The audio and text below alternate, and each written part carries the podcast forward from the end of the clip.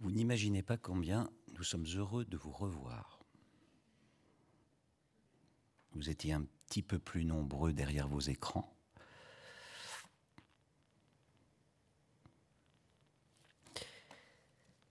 Depuis le 18 septembre 2007, Éric Chevillard, outre les romans qu'il écrit et publie, euh, publie un blog depuis euh, le 18 septembre 2007. Voilà. Et aujourd'hui, pour la 17e étape, nous nous retrouvons à la date du 7 janvier 2010.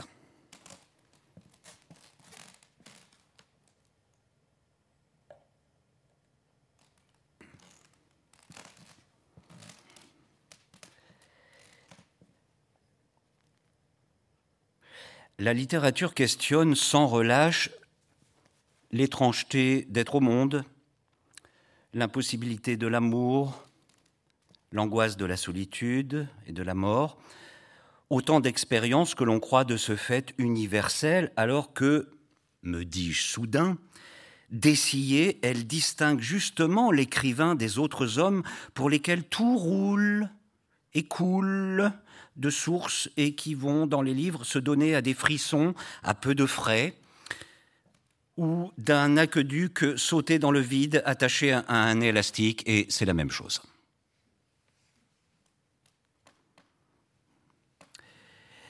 L'écrivain dans son livre comme un curieux animal au zoo. Euh, et vous, avez vu euh, la cage du Balzac? Et, la cage du Kafka. Et la fosse où le Thomas Bernard fait les 100 pas en grommelant. Et, et le joli Toulet dans sa volière. Euh, ne ratez surtout pas le Céline hein, quand il s'énerve, quand il mord et déchiquette son pneu. Et oui, l'écrivain rêvait bien un peu d'imposer sa loi au monde par contamination, en injectant son style dans la langue commune. Or, son livre se referme sur lui comme un piège à souris.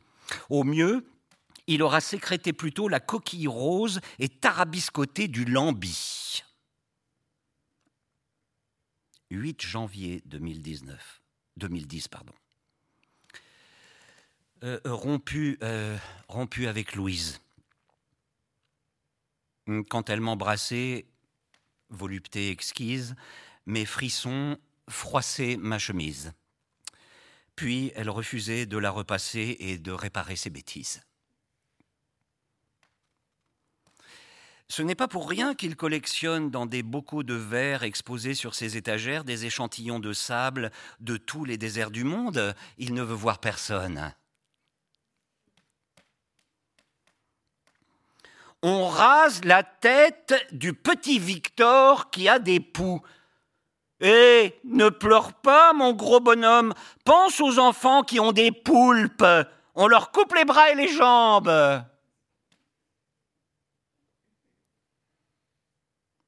9 janvier 2010. Et certes, il est douloureux de perdre un être aimé, de savoir sa femme dans les bras d'un autre homme, d'apprendre que le mal incurable s'est logé dans l'un de nos précieux organes, mais comme si ces drames ne suffisaient pas à notre peine, il faut encore qu'ils soient privés par leur banalité même de toute grandeur tragique à l'instar du rhume ou de la carie, inscrit de même dans le programme de chaque existence, et que l'on ne puisse donc en retirer au moins par compensation le sentiment de notre singularité marquée du sceau d'un destin exceptionnel. Ces larmes d'humiliation redoublent nos pleurs. Mais comment Comment peut-on dire de la photographie qu'elle est l'art de l'instant? L'art de l'instant. Notre appareil n'est ni du voyage, ni de la fête, il ne saisit jamais que le prochain visage de notre nostalgie.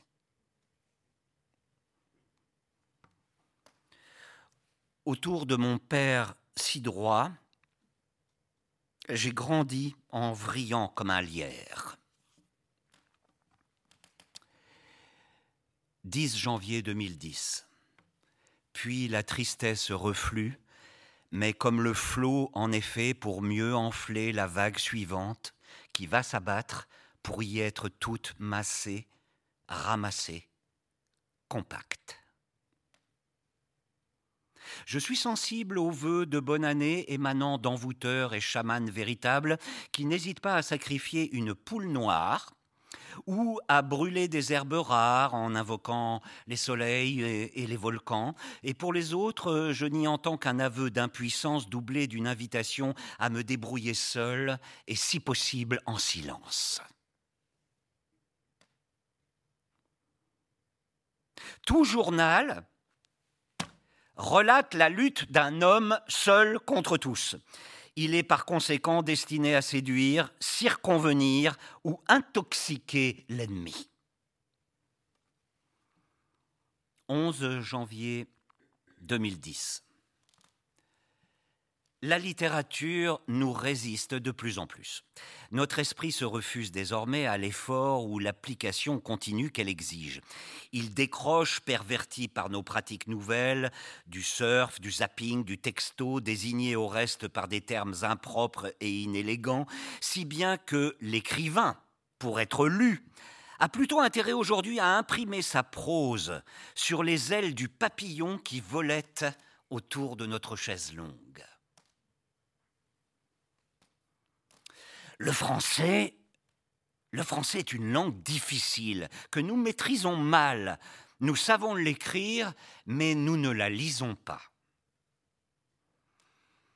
Tant qu'elle n'aura pas froid aux fesses, j'aurai pas froid aux yeux. «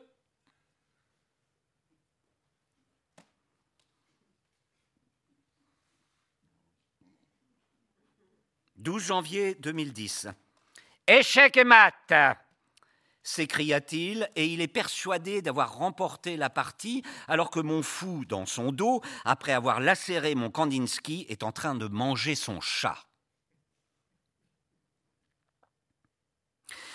Puisque nous tenons son livre entre les mains, c'est donc que l'auteur est parvenu à le finir, ce qui bêtement tue d'entrée le suspense qui constitua pourtant tout au long de ses rédactions son principal intérêt.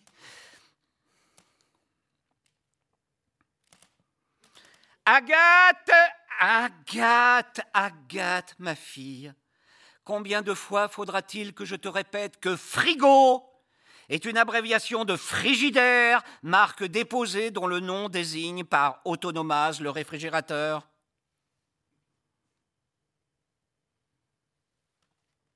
12 janvier 2010. Je suis aussi un fin psychologue. Voici ma dernière théorie. Un enfant sans inhibition, sans timidité, tout de suite adapté et sociable, va grandir dans euh, le groupe, hein, dans, la bande, acquérir par conséquent des réflexes et des emportements et des comportements d'animal grégaire, pur produit de son époque, parfaitement à sa place dans le système conforme aussi à ce que celui, celui-ci attend de lui, sans originalité, tout en surface, un consommateur docile, une tête creuse. Tandis que l'enfant rechigné, solitaire, complexé sera bien obligé de se tenir à lui-même compagnie et donc de se rendre intéressant, il s'instruira, il apprendra à se connaître, il développera son sens critique. L'intelligence a autrefois connu l'humiliation et l'ennui. La bêtise nous parle encore de son enfance heureuse. Les mots possède naturellement une charge péjorative qu'il convient de désamorcer avec précaution lorsque l'on se veut, par exemple, élogieux ou enthousiaste.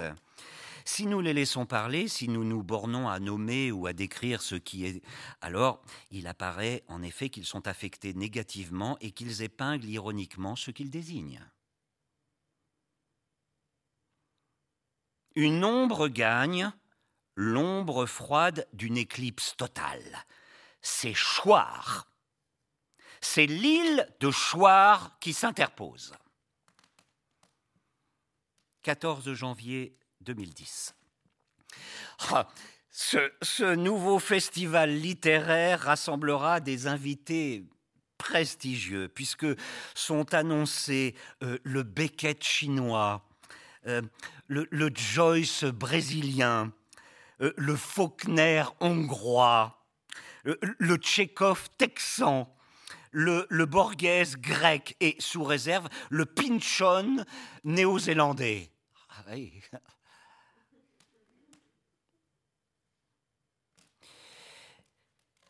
J'essaie de m'ouvrir à toi de mes soucis, mais déjà il s'était juché sur l'échelle de l'univers et du temps cosmique, et de là-haut raillé mon éphémère, misérable et tracassée petite personne.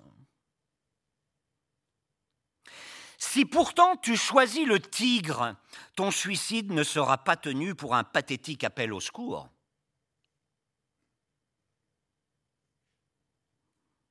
15 janvier 2010.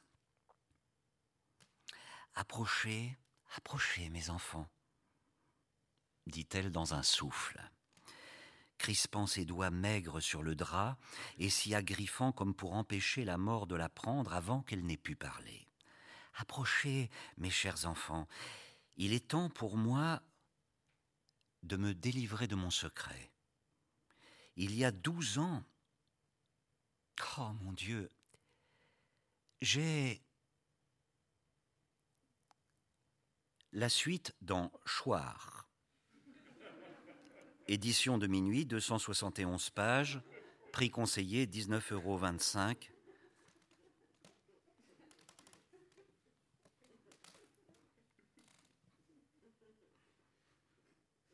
Lolotte renonça à enfiler son pyjama il faisait bon dans sa chambrette. Elle s'étendit nue sous la couette qu'elle repoussa en s'endormant d'un geste machinal, découvrant son dos jusqu'à la naissance des fesses. Dehors, dans la nuit, Jacqueline Bou, dit le frelon, pervers polymorphe et multirécidiviste en cavale, prenant appui sur les corniches et les balcons, grimpait avec une vivacité de singe le long de la façade de l'immeuble la suite dans Choir. Édition de minuit, 271 pages. Prix conseillé, 19,25 euros. Je poussai la porte. La lumière était rare et il me fallut quelques secondes pour comprendre ce que mes yeux voyaient. L'effroi me glaça les moelles. Au beau milieu du salon, l'abbé, l'unijambiste et le pangolin. Eh oui, le pangolin 2010. La suite, dans Choir, édition de minuit, 271 pages, prix conseillé 19,25 euros. Je poussai la porte, la lumière était rare, et il me fallut quelques secondes pour comprendre ce que mes yeux voyaient. L'effroi me glaça les moelles. La suite dans Choir. 16 janvier 2010. Vos livres, vos livres vos livres sont assommants, me dit-il. Moi, je songeais, hélas, pas assez, pas assez. On vient de me livrer ma statue exécutée selon mes directives, un bronze de deux mètres, couché face contre terre, indéboulonnable.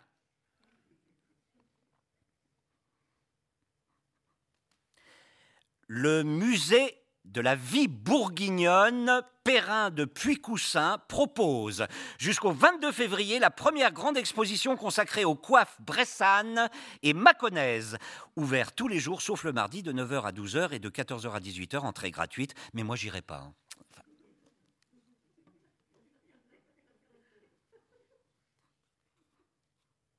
17 janvier 2010.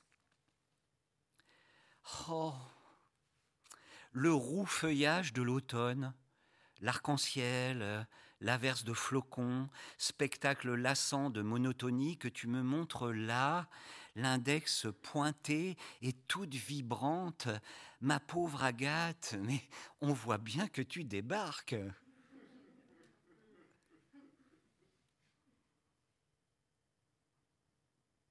Chambord, Versailles, le Louvre et tous les tableaux qu'il contient, vieux décors. Ma pauvre Agathe, pardon de te le dire, mais tes oh et tes ah font un peu province. La peine, la joie, la peur, l'amour. Ma douce Agathe.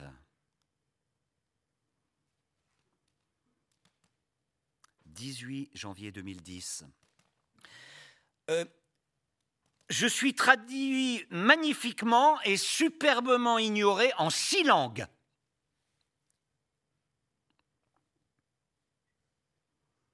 Il y a bien longtemps que la main de sa femme ne lui effleure plus la joue, ne lui gratte plus la nuque, ne joue plus dans ses cheveux, ne caresse plus sa poitrine, ne saisit plus ses doigts, ni son bras, ni son sexe.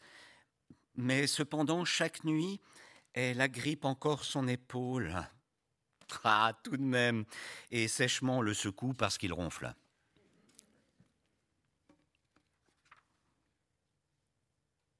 Mais tu peux bien pleurer, verser toutes les larmes de ton corps, ça ne te lavera pas les cheveux.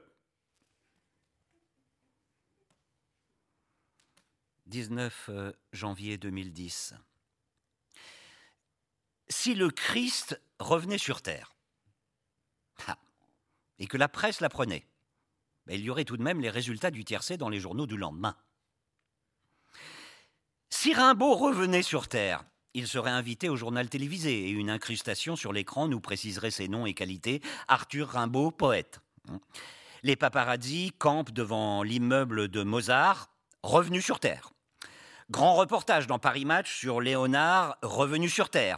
Une prestigieuse marque de parfum demande à Cléopâtre revenu sur Terre d'être sa nouvelle égérie.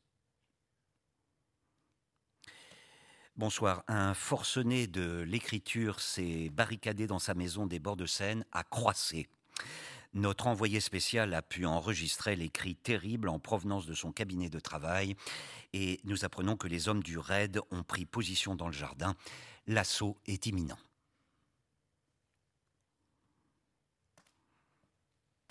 Notre époque est une cruelle épreuve pour les immortels, un mauvais moment à passer, un sale quart d'heure. 20 janvier 2010. Je suis allé en Mongolie, oui, j'ai vu un peu la Mongolie, Oulan-Bator, un, coin de steppe. Et n'as-tu pas l'intention d'écrire puis de, publier le, récit de ce voyage? Ben oui, mais qu'est-ce que je, viens de faire?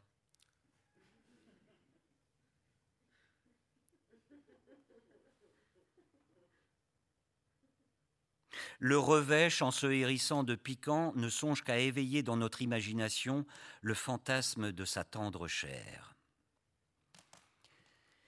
Écrivain, mes amis, vous pourriez avoir la correction de rempocher vos stylos quand j'écris.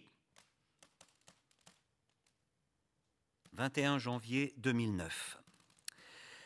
Nous mettons au monde un enfant, nous le nourrissons, nous le baignons, nous le promenons, nous jouons avec lui, nous le berçons. Un jour, il passe ses petits bras autour de notre cou, il frotte son visage contre le nôtre, mais cet amour, comme nous l'avons sollicité, nous avons été le chercher dans les limbes, nous l'avons tiré du néant pour nous complaire, pour nous rassurer, pour nous absoudre. Comment cet enfant couvé, choyé, ne nous aimerait-il pas? Mais a-t-il le choix? L'amour filial est irrémédiable, atteinte première à notre liberté, première damnation, comme notre âme se tord en y pensant. Je suis né et la Terre a continué de tourner. Quand le type qui venait de faire irruption dans ses bureaux sortit une arme et la braqua, sur lui, le banquier poussa un soupir de soulagement. Ah, c'était donc pas pour un écrivain désireux d'obtenir un prêt. Ah, 22 janvier 2010. Je m'apprête à me lever pour tenser. oui, tenser et peut-être même morigéner ces deux adolescents dans le train qui ont poussé à fond le volume de leur musique et qui fument au mépris des autres passagers. Alors puis je me raisonne, je, je me ravise, j'ai été jeune et rebelle moi aussi, n'ai-je point passé l'été de mes 17 ans à travailler dans un champ de camomille pour m'offrir les douze volumes de Balzac en Pléiade?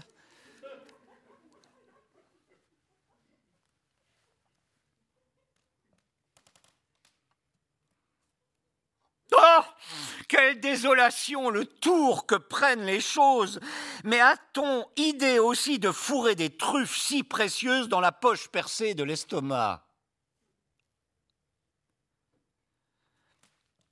Sa vie l'ennuie. Il en tient pourtant la chronique scrupuleuse dans son journal en se disant que peut-être elle l'intéressera davantage euh, plus tard à la relecture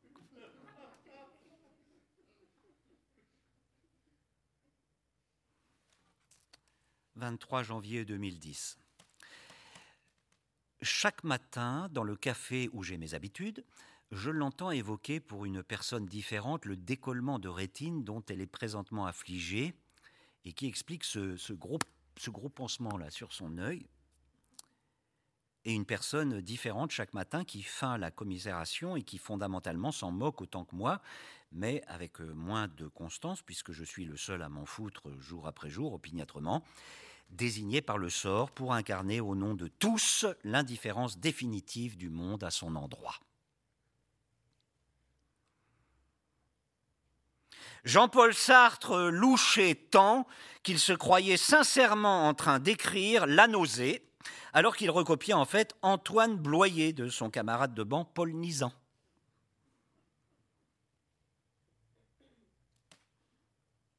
Il tient ouverte à deux mains la revue d'automobile qu'il est en train de lire et qu'il fait tourner légèrement à droite, euh, puis à gauche, parfois plus sèchement, comme un volant. C'est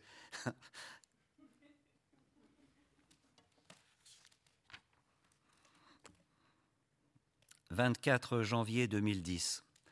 C'est le risque, c'est le risque du réalisme en littérature. Son personnage principal vient de lui claquer entre les doigts. Clac, crise cardiaque, à l'entame du dernier chapitre. Ha et rien ne le laissait prévoir. Hein. Trois pages plus tôt, il courait comme un lapin. Deux ans de travail foutu en l'air.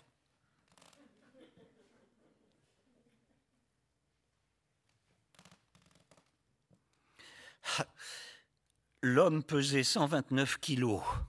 129 kilos et il était assis sur mon visage. Et eh bien pour autant, aucune plainte ne sortit de ma bouche.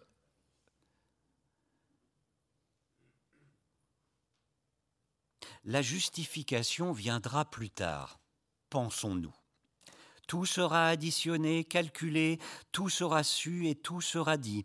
Le jour du verdict, nous l'attendons avec confiance, le jour des justes rétributions, mais une tuile tombe du toit et nous mourrons avant. 25 janvier 2010. Ça, hum, c'est pas parce que tu as très peu de lecteurs qui forment nécessairement un noyau d'irréductibles fans.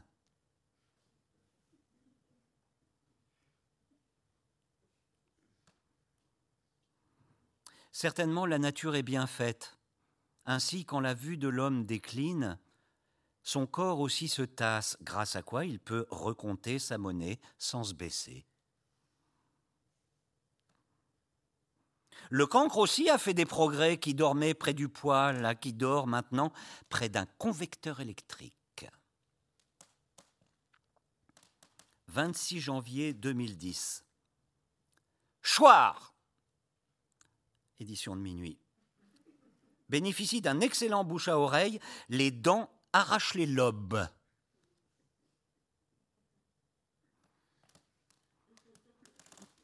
J'ai pu finalement remonter jusqu'à lui au terme d'une longue enquête.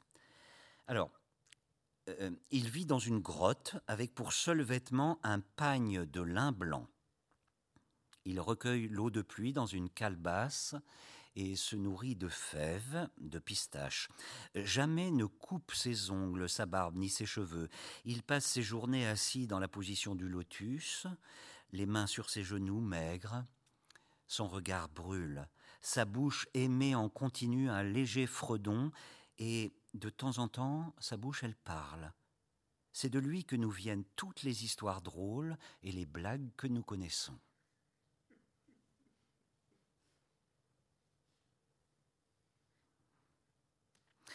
Si le chef de faux en écriture était considéré sérieusement par les tribunaux, nos prisons se rempliraient d'écrivains mal accordés, malsonnants, malhonnêtes. 27 janvier 2010. Euh, d'un autre côté, le port de la burqa empêche de fumer dans les lieux publics. Alors, il faudrait savoir ce qu'on veut, hein.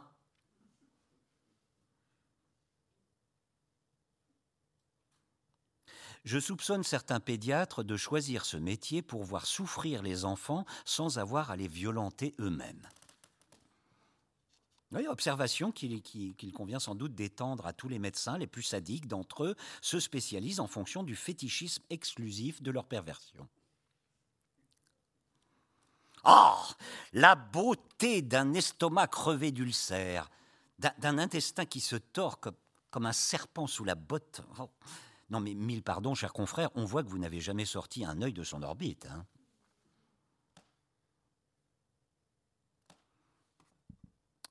29 janvier 2010, 28 janvier, 29 janvier 2010. Je me demandais parfois comment tournerait ce journal lorsque je me trouverais confronté à, à de plus rudes épreuves que l'apparition d'un nouveau livre d'Alexandre Jardin ou d'Éric Chevillard, si euh, j'observerais ou non le silence, euh, et je ne pouvais présumer de rien. Voilà au moins ce point de détail éclairci. L'autofictif voit une loutre, puis il enterre son grand-père et son père. Lorsque l'un de nos parents meurt, ce n'est pas, comme on le dit, une part de notre passé, mais bien plus cruellement tout notre avenir qui meurt avec lui, ne demeure au contraire que du passé. Je peux estimer que ma vie reste à faire, elle n'en est pas moins accomplie du point de vue de mon père mort, elle est ce qu'elle fut de son vivant et ne sera jamais autre chose. De là ce sentiment amer d'un destin amputé, irrémédiablement privé de sa justification toujours à venir. Quelquefois, dans la rêverie vague, notre œil se pose sur nos jambes étendues, inertes, et c'est bien ainsi qu'il les voit, du bois, de l'os, un morceau déjà de notre cadavre. 29 janvier 2010. Erreur, grossière erreur. Jamais tu n'aurais dû citer le grand poète en exergue à ton très mauvais livre. Le rossignol perché sur la baudruche d'un seul coup de bec fit éclater sa nullité bouffie. Elle ne s'est jamais beaucoup éloignée de sa maisonnette. L'âge à présent la retient à l'intérieur, entre le four et l'évier. Elle ne pousse même plus jusqu'au salon, sauf toutefois le dimanche, quand une bonne âme de la paroisse lui apporte la communion. Elle serait un peu gênée tout de même de manger le corps du Christ dans sa cuisine. Mon lecteur me saura-t-il gré de lui mettre à présent sous les yeux le mot limule? Ou aurais-je une fois de plus affaire à un ingrat? 30 janvier 2010. Écoutez, cher monsieur, cessez de vous croire autorisé à vous ventouser ainsi à ma personne à chaque fois que nous nous rencontrons au prétexte que nous avons un jour échangé quelques banalités au sujet du blanc manteau de neige qui recouvrait la ville. C'était surtout vous, d'ailleurs, qui aviez parlé. Ah, alors, bon.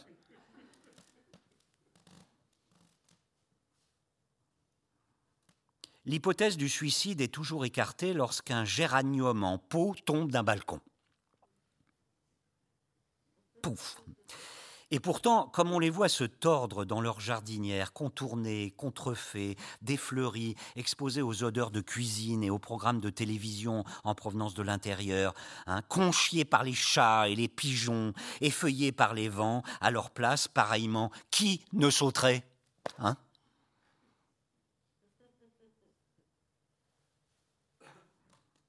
Ils se battaient au couteau.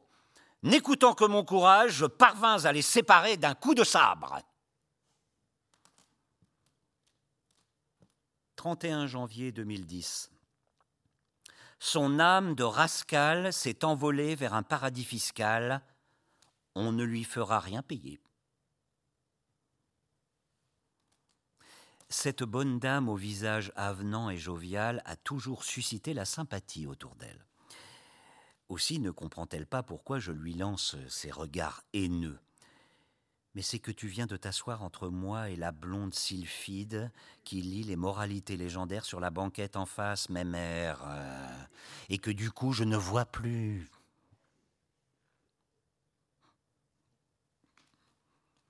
Puis, sciant la branche euh, sur laquelle il est assis. Ah Vous allez voir de quel bois je me chauffe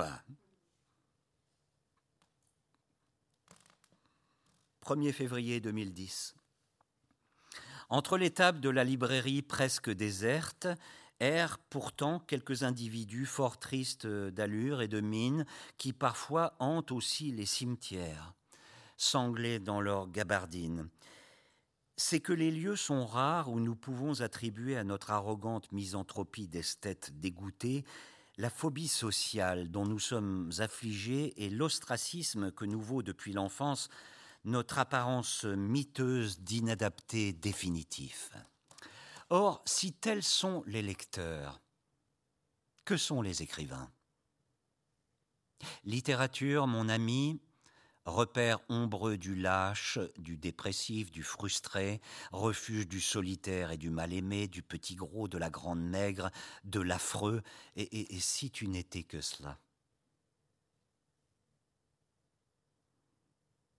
On me pardonnera ce petit accès de vanité, mais enfin, Federer, Federer ne m'a jamais battu au tennis. Hein Même des joueurs de la trempe de Nadal ou Murray ne, peuvent pas en dire autant. Hein Que faire de lui? Son venin est aussi une telle nacre. 2 février 2010. J'exécute, à la place d'Agathe, qui ne sait décidément faire que des traits et des points de la main droite ou de la main gauche sur la feuille ou, sur la table, ses dessins d'enfants, des féeries en couleurs assez chiadées qui s'affranchissent de l'art classique tout en le citant subtilement et que nous joindrons plus tard à ces dossiers de candidature aux grandes écoles.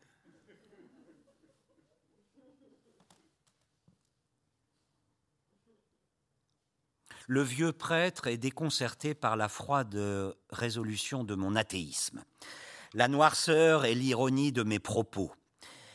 Je suis par ailleurs si gentil, c'est à ne rien y comprendre. Et il me parle de la réalité de Noël. Hein, de l'amour qui nous sauve. Mais il n'a pas tort au fond, je suis un bon garçon, et sa détresse me touche. Pauvre vieux prêtre.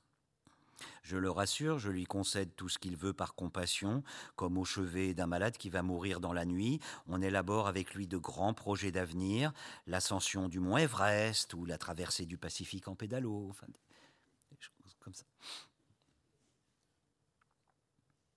Mais cela m'aurait tout de même bien facilité la tâche si le Créateur m'avait attribué cette tête d'épingle dont la fourmi n'a que faire, râler l'araignée en brodant sa toile. Le moment est venu maintenant de vous proposer de choisir une date entre donc le 3 février 2010 et le 17 septembre 2017. Et je découvrirai avec vous ce qu'écrit Chevillard. Oui. 11 décembre 2013 11 décembre 2013.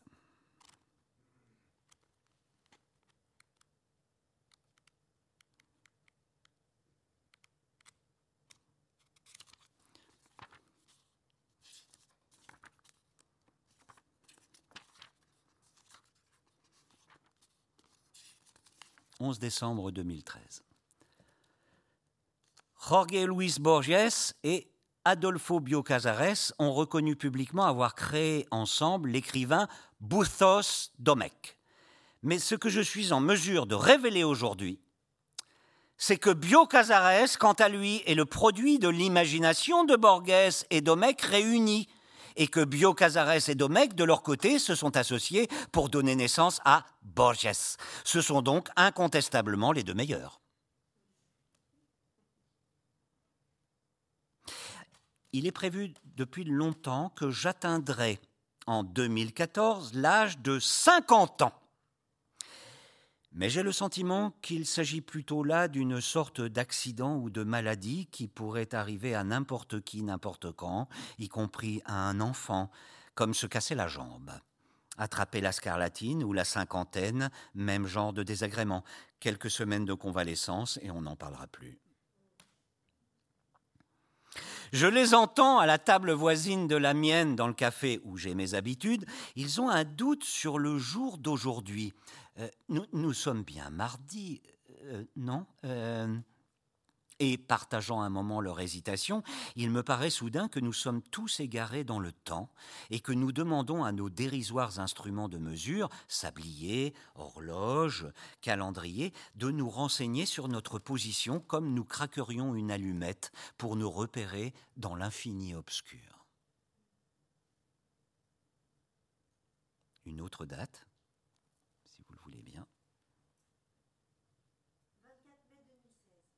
24 mai 2016.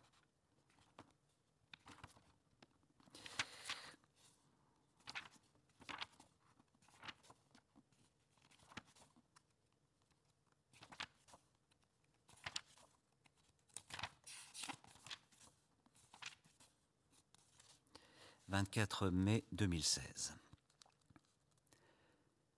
Faire passer un chameau par le chat d'une aiguille est une prouesse qui doit être relativisée, puisque l'on sait que la plupart des gens, par erreur, appellent chameau le plus svelte dromadaire.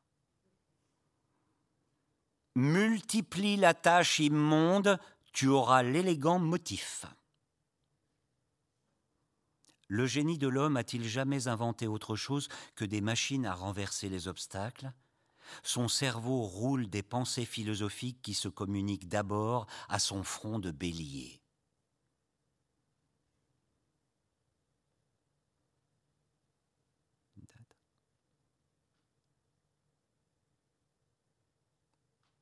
Pas d'autre.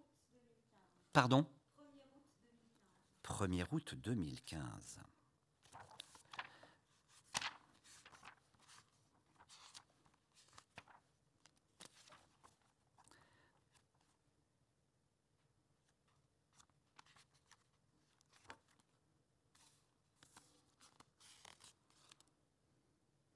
Cette date n'existe pas dans l'autofictif. Éric Chevillard devait être en vacances.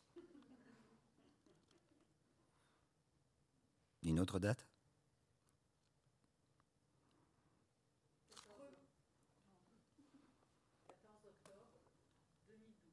« 14 octobre 2012.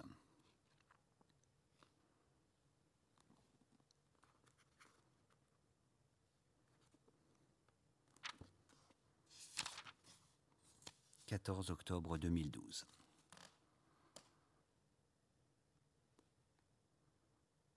Cette date n'existe pas non plus.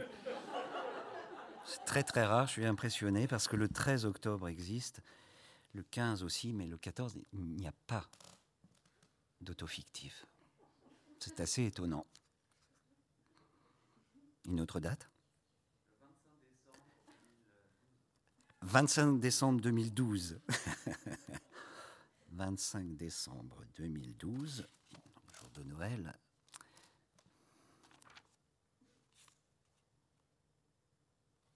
Oui. 25 décembre 2012. Cela semblera étrange, mais je crois n'avoir jamais écrit ce simple mot. Je n'en ai pas de souvenir, en tout cas, et je tiens cela pour la preuve suffisante qu'en effet, jamais je ne l'ai écrit. Car je m'en souviendrai, il me semble, ce doit être si agréable de tracer ces lettres, d'inscrire ce mot, ce doit être une sensation bien douce, inégalable peut-être, certainement comme il y en a peu. Alors je vais l'écrire maintenant. Puisque j'y pense en ce jour de Noël, je vais me faire ce plaisir, un peu égoïste, j'en conviens, mais je n'y résiste plus. Floconneux.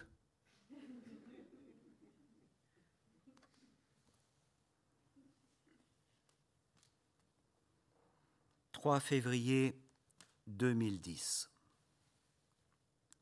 L'auteur n'a-t-il donc aucune pitié pour ces livres dispersés dans les librairies? Hein, manié par des mains désinvoltes, soumis à tous les affronts, à la honte de la mévente dans la promiscuité des marchandises imprimées les plus viles et les plus demandées, sans cesse en but au mépris et à l'indifférence, tandis que chez lui, entouré d'affection, bien au chaud, la pipe entre les dents et les pieds dans ses pantoufles, il élabore avec application une nouvelle œuvre destinée à mourir sous les outrages Qui a prétendu que l'écrivain ne jouissait plus aujourd'hui du même prestige que par le passé? Hein, Qui? Mais quelle erreur Lorsque vous faites état de cette activité en société, il n'est pas rare de voir les personnes présentes se rouler par terre à vos pieds en hoquetant.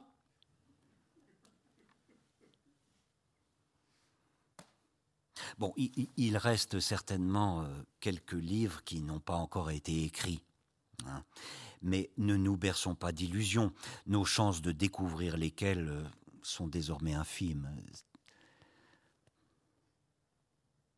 4 février 2010.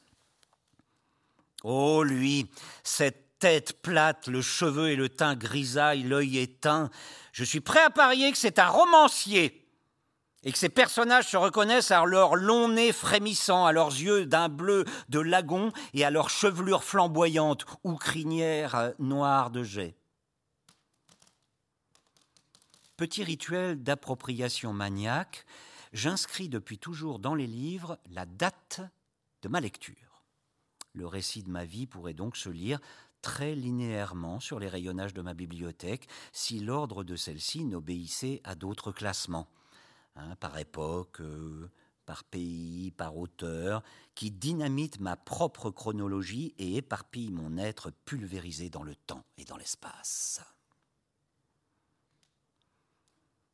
Une expérience fréquente pour l'homme de 45 ans Apprendre que tel individu décati, respectable, corpulent, chauve et flétri a 43 ans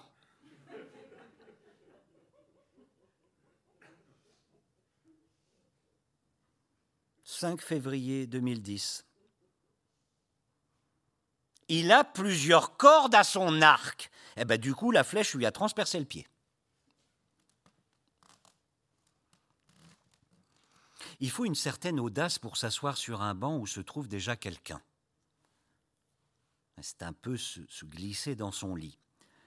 Aussi accepte-t-on dans un premier temps de n'en occuper qu'une extrémité au, bord du vide.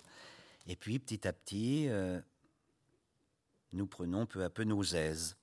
Le droit coutumier joue en notre faveur. Bientôt, nous en revendiquons, puis nous en occupons la moitié, comme de juste. Et le troisième homme euh, sera mal reçu avec ses prétentions insensées.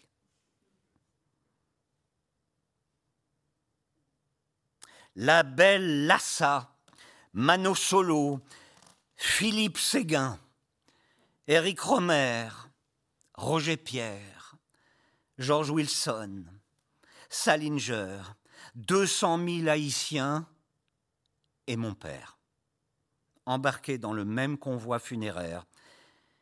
Est-ce qu'une explication va suivre?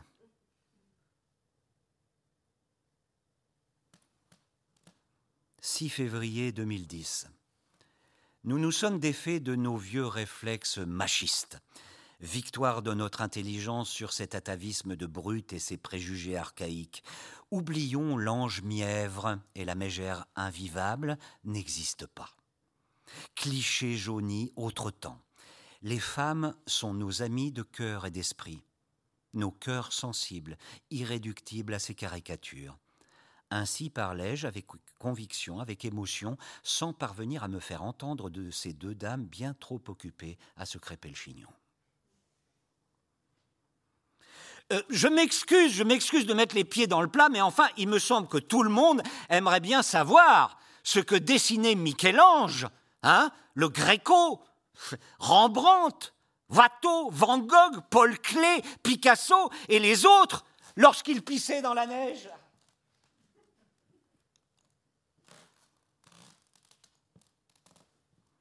Treize coups de couteau, de multiples coups de pied dans les côtes, et le visage est finalement la mort par strangulation. L'assassin s'en tient depuis le début à sa ligne de défense. La victime était consentante. Il m'a aguiché avec ses airs de bon vivant.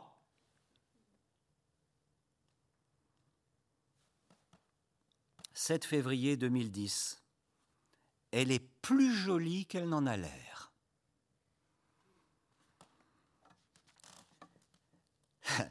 Tata Nounou.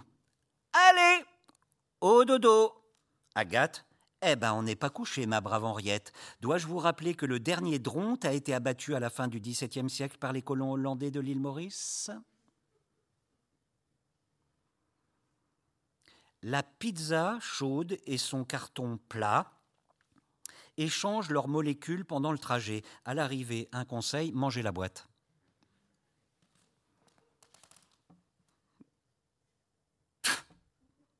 8 février 2010. Visage ami, visage bien connu de nous, surpris dans la foule, dans le va-et-vient de la rue, rendu à sa nudité, à sa sauvagerie, à son étrangeté, où notre œil ne trouve plus sa prise et roule comme il roulerait dans une assiette. C'est bien lui, mais la familiarité n'y est plus, je suis mort, et voici le monde sans moi. Ha alors ça, c'est une question. Quel livre, quel livre emporterai-je sur l'île déserte? La question est bien délicate. Ben oui, lequel choisir? En effet, attendu que j'en ai tout de même écrit 23.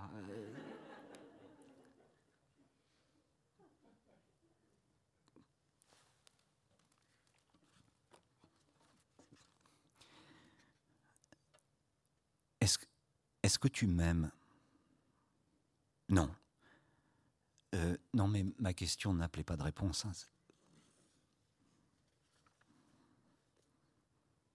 9 hein. février 2010. Oh, petit bonhomme, mais vas-tu enfin laisser la baleine tranquille? Dois-je te rappeler que tu ne redoutes rien tant que de prendre du poids et que tu n'as plus faim après deux pommes de terre? Mes confrères parviennent presque tous à écrire des livres sans animaux. Ah pas, un éléphant, pas une puce.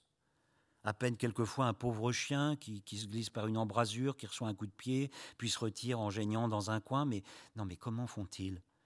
J'admire le travail, cette éradication totale de toutes les espèces qui nous disputent indûment notre territoire. Chasseurs, pêcheurs, braconniers, trappeurs et dératiseurs, laissez donc plutôt œuvrer les vrais professionnels, les romanciers. Hein, mais comment font-ils? Pour ce qui me concerne, la page blanche est une invitation à tracer le mot tamanoir. S'ils se refusent pourtant, j'y mets d'abord une fourmi, et ça ne rate jamais, il vient aussitôt sous ma plume. 10 février 2010.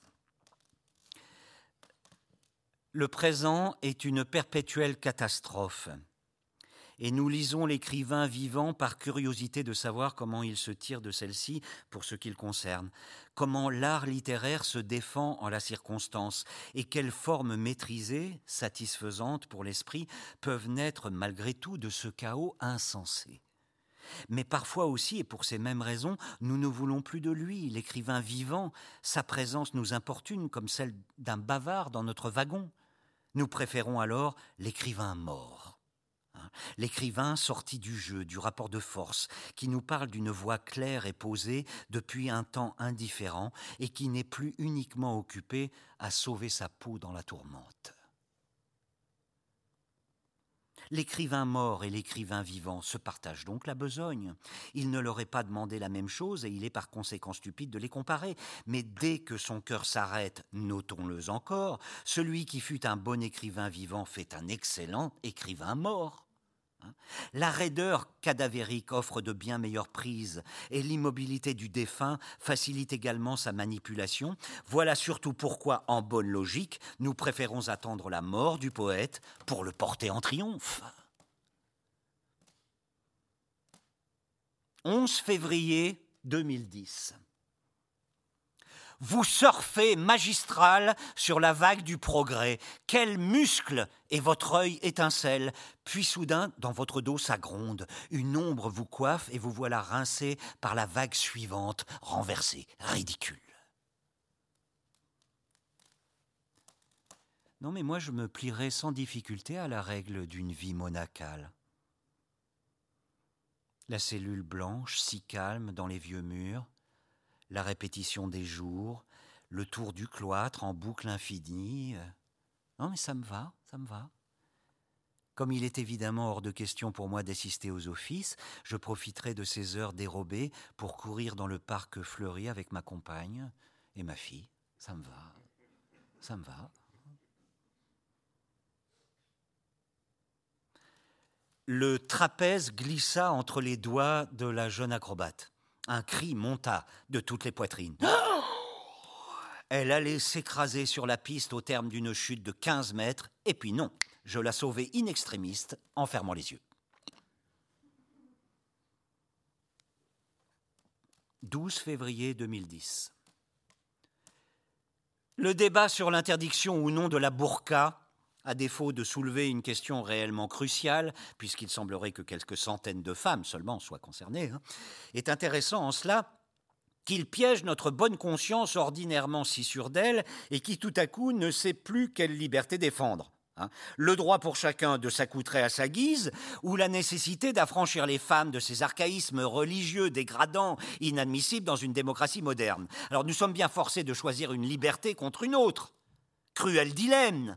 Hein et l'on voit s'affronter de vieux amis qui croyaient partager le même idéal et combattre le même ennemi. Ça se complique, hein, soudain, toutes ces nuances-là. Et paradoxalement, cette controverse recoupe presque terme à terme le sempiternel débat sur la prostitution. Des prostituées sont exploitées, vendues, soumises, esclavagisées, d'autres revendiquent haut et fort leurs conditions et entendent bien user de leur corps comme bon leur semble.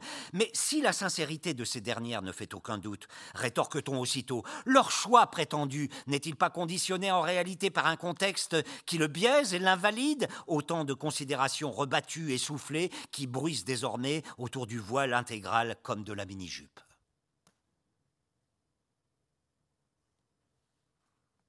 Quel si nous ne nous lassons décidément de rien. Aurons-nous droit un jour à l'innocence d'une pensée libérée de la paraphrase Sous la vieille écorce, l'amande fraîche d'un monde nouveau Ou choir encore Éternellement choir, édition de minuit, prix conseiller 1900.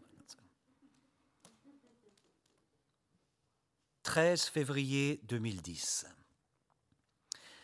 Tout Français âgé de plus de 30 ans débarquant à Capri, si vulgaire et débile juge-t-il cette chanson, se surprendra à fredonner Capri, c'est fini.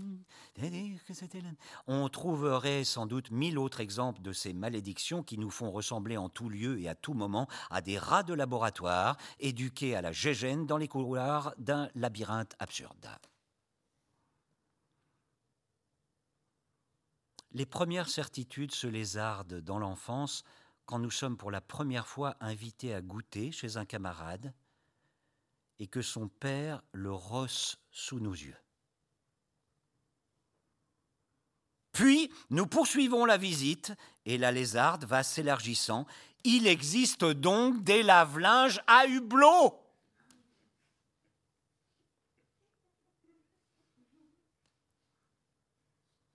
14 février 2010. Nous craignons, non sans raison, que les sinistres mises en scène du cinéma pornographique ne dévoient euh, la sexualité des, des adolescents.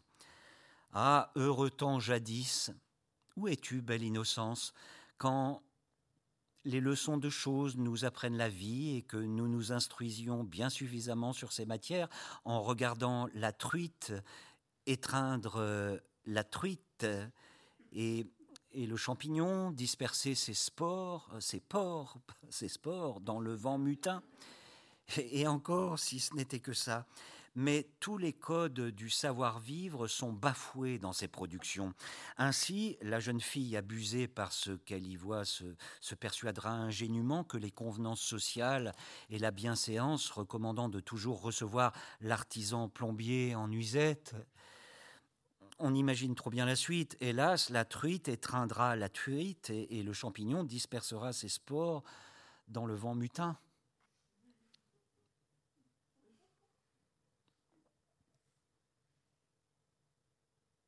Il est si avare qu'il refuse même de débourser de l'argent pour les achats indispensables et qu'il doit donc, pour obtenir malgré tout la somme nécessaire, s'enfermer dans sa cave et se promettre la liberté en échange d'une rançon.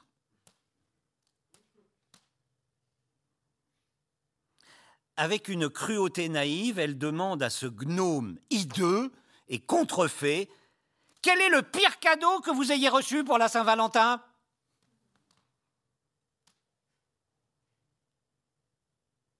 15 février 2010. L'œuvre de Pierre Petitpierre sans le souffre. Euh, favorable à l'inceste, à la délation, négationniste convaincu, très critique envers les nains et les aveugles, c'est un écrivain qui dérange.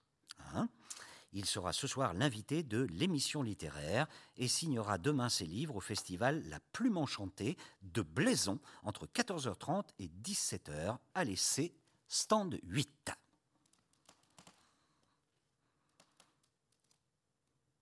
Voici Agathe, outrée de l'impolitesse de cette dame qui vient de lui donner un gâteau, sans même lui demander Qu'est-ce qu'on dit afin qu'elle puisse lui répondre merci.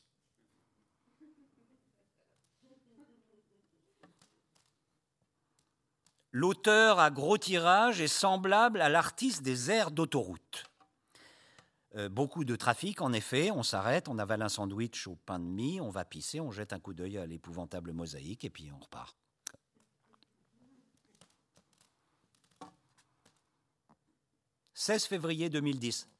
Vu Vu Vu C'est Pinchon Pinchon Il était caché derrière Salinger. Encore un aveu, mais que serait un journal sans aveu? Je connais l'envie de meurtre. Tout importun qui bruit aux alentours de la table où j'écris, qu'il bruisse par la parole ou le marteau, je l'exécuterai. Séance tenante, s'il suffisait d'y penser. Un meurtre rapide, d'un coup, sans acharnement. Euh, pas que ça à faire non plus. Hein. Autrui n'existe alors que comme obstacle. Abolissons ce gêneur-là. Telle est la seule pensée qui se forme dans la conscience solipsiste du tueur narcissique, du chien qui mange et de l'écrivain au travail. Honte sur toi, commère, quand tu apprendras au jour du jugement que tes bavardages ont ralenti la progression du 17e roman d'Éric Chevillard. Hein, et que peut-être sans toi, si tu n'avais pas existé, ou si tu étais morte plus tôt, si tu étais morte à temps, il nous eût laissé, rends-toi compte, hein, quelques phrases de plus.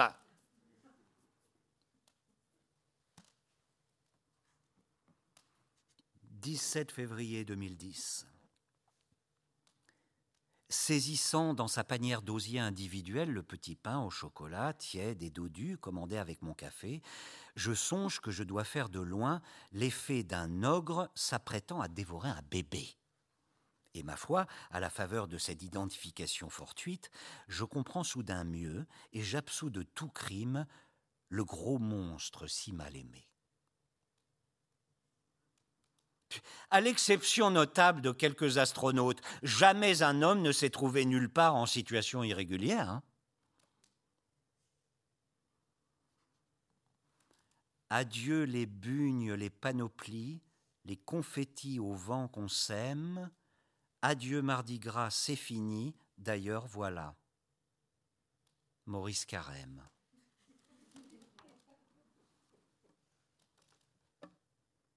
18 février 2010. Sans y penser, je pose ma tasse humide sur la page fraîchement écrite, et elle y fait aussitôt son auréole. Et en la soulevant, je constate avec dépit que mon texte délayé est devenu illisible. Puis avec plus de dépit encore que cette aquarelle à l'encre noire, née du hasard et de la distraction, vaut cent fois mieux que lui, fruit pourtant de ces heures de travail et de méditation où j'avais cru donner le meilleur de moi-même.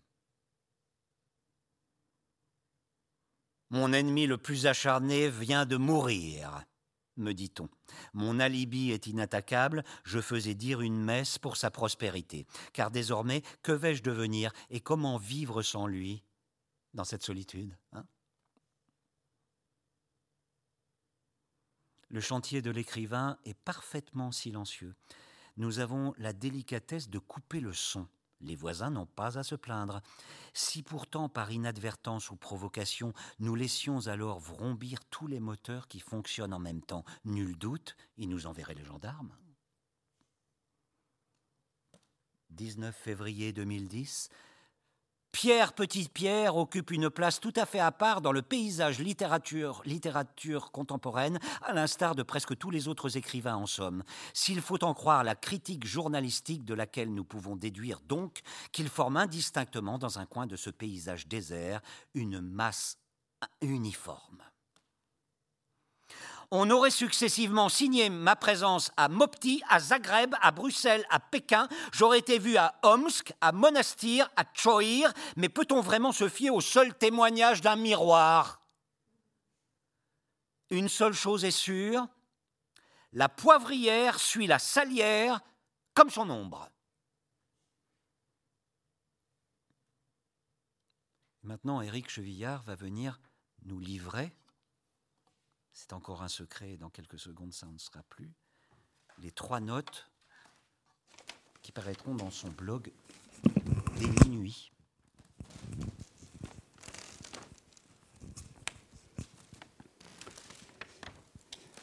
Hier soir, à la Maison de la Poésie, crinière hérissée par le vent de la course, Christophe Brault a parcouru de sa foulée féline la 17e étape de son marathon autofictif. Assis au premier rang, comme à l'accoutumée, je soutenais discrètement son effort, de mes rires sonores, de mes hurrahs tonitruants, de mes applaudissements frénétiques, lorsqu'il se produisit un phénomène étrange et plutôt angoissant, je le confesse. Soudain, j'ai senti dans mon dos comme un frémissement, comme une onde de chaleur.